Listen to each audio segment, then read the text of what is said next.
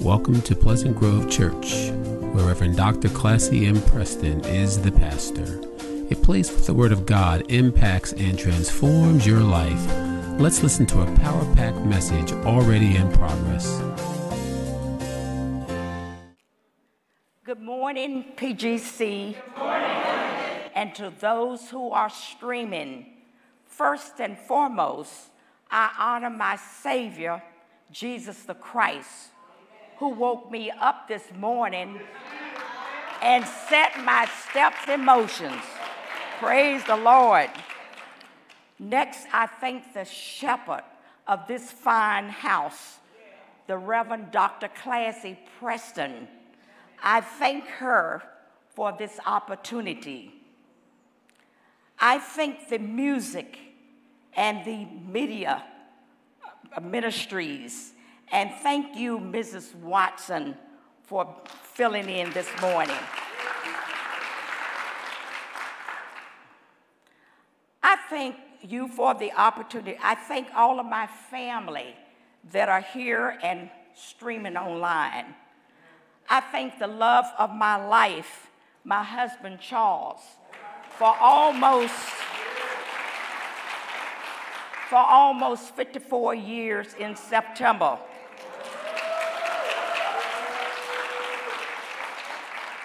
I thank the Lord for favoring me yesterday with another birthday, 81 years.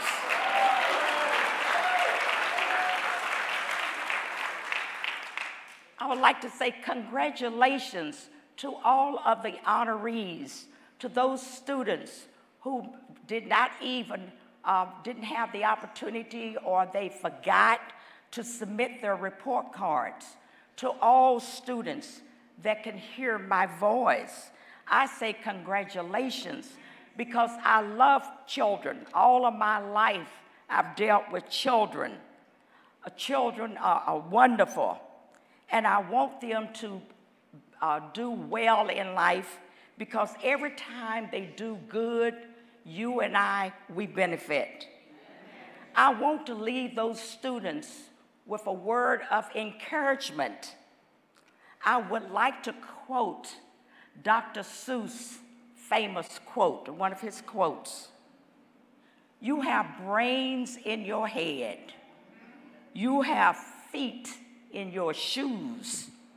You can stir yourself in any direction you choose. You are on your own, and you know what you know, and you are the one who will decide where to go. Now, that may not apply when it comes to you are on your own, but you will be, and so get ready. The devil has been working with me all week, the week before that. But you know, God is good. Amen. Even when Pastor Joseph and Reverend Paula prayed for me, I forgot and left my glasses in the main office. Reverend Paula, thank you for going back to get them. Let us pray. Good morning, God. You are the father of Jacob, Moses, Abraham, and all of us. We thank you and love you for just who you are. God, your people need to hear from you. Let your Holy Spirit speak right now. I pray in Jesus' name, amen. Amen. My title this morning is, Which Tree Bears Your Spiritual Fruit? This is a personal question and also a metaphor. A metaphor is a figure of speech in which a word or phrase is applied to an object or action to which it is not literally applicable. One must have a close relationship with the Lord for an answer. Why seek the Lord? The Lord orders our steps in everything that we do. The question, which tree bears your spiritual fruit, is not about horticulture and gardening, but more about our character and actions. God shows us an example of the greatest character in John 3:16. That Bible verse tells us just how much God loves us. You know that he sent his only son to save you and me. Sometimes people get it confused, and this verse has been incorrectly misinterpreted by some. When we speak and write lyrics to songs, we must be certain of the true meaning of God's word. There's a song titled, "What a Beautiful Name." The lyrics written by Ben Fielding and Brooke Ligertwood. The second verse is incorrectly written, and it began something like this: "You didn't want heaven without us, so Jesus, you brought heaven down. My sin was great, your love was greater. What could separate us now?" But there is nowhere in the Bible that says Jesus did not want to remain in heaven because we weren't there, and he came down. It wasn't our worth that brought Jesus down from heaven. Jesus coming down brought us our worth. Be careful of what we read and sing. Proverbs 3, verses 5 through 6 says, "Trust in the Lord with all your heart, and lean not unto thy own understanding. In all thy ways acknowledge him, and he shall direct thy paths." There are all kinds of trees mentioned in the Bible, and I'm only going to mention a few. The tree of knowledge of good and evil. This tree was found in the Garden of Eden and associated with the forbidden fruit that God told Adam and Eve not to eat. And this tree caused their expulsion from paradise. That's in Genesis chapter 1, 9th verse, Genesis 3rd verse, 3rd chapter, 2nd verse. The sycamore tree symbolizes strength, eternity, protection, and divinity. They are fast-growing shade trees.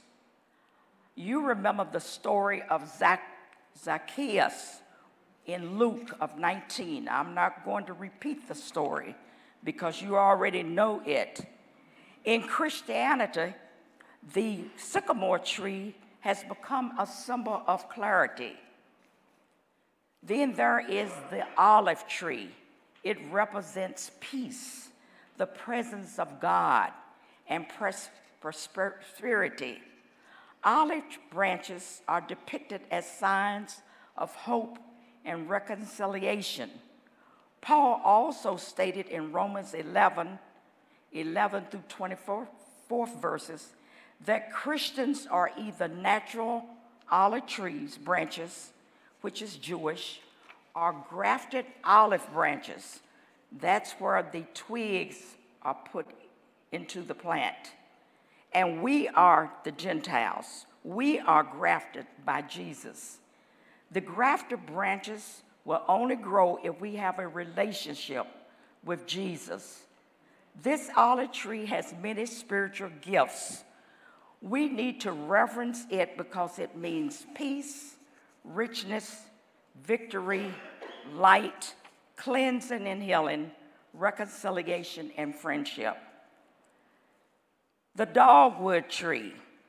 It is believed that Jesus' cross was made of this tree. It produces a flower with four large petals representing the cross Jesus died upon.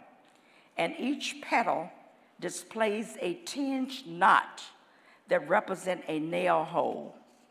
In the center is a grouping of resembling a crown of thorns.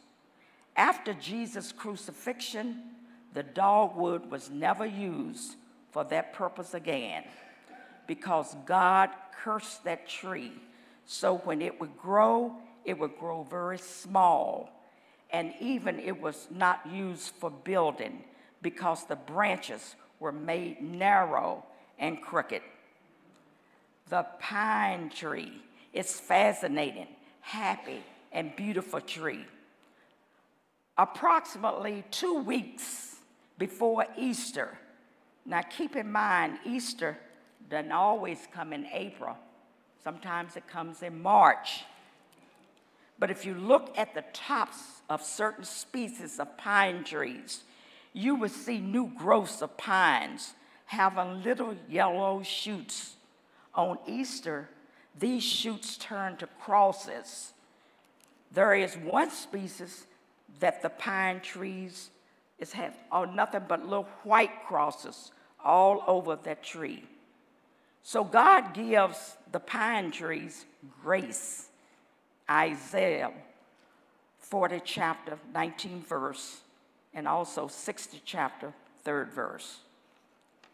Each person represents some kind of tree. Like trees, we develop, grow, and leave negative or positive, unforgettable impressions in this world.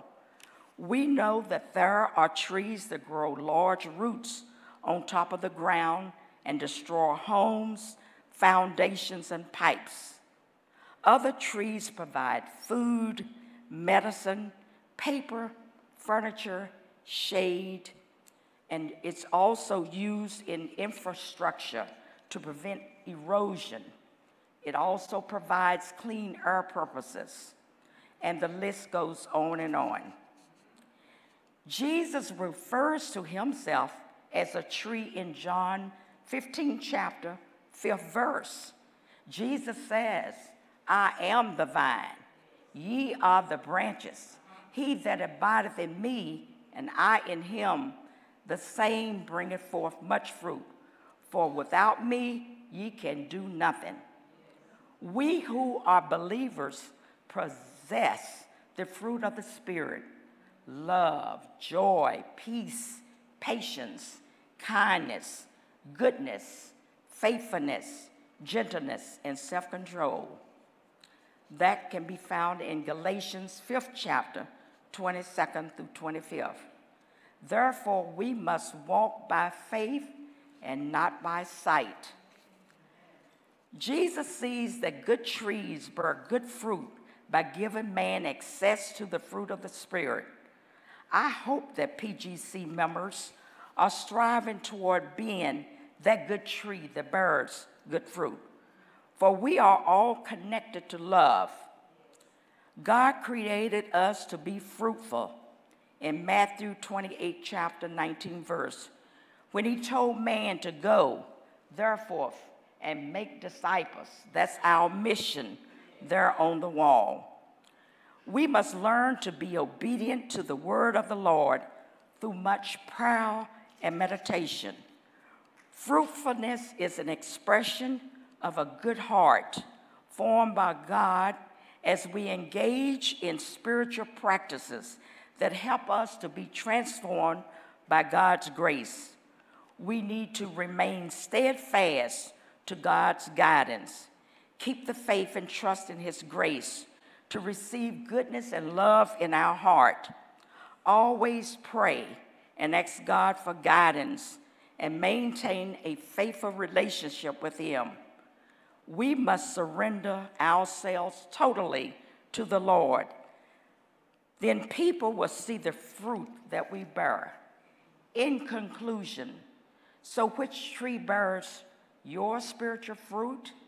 Is it the fruit of love, of joy, peace, patience, kindness, goodness, faithfulness, gentleness, self-control, or do you possess all of these fruits? Thank you.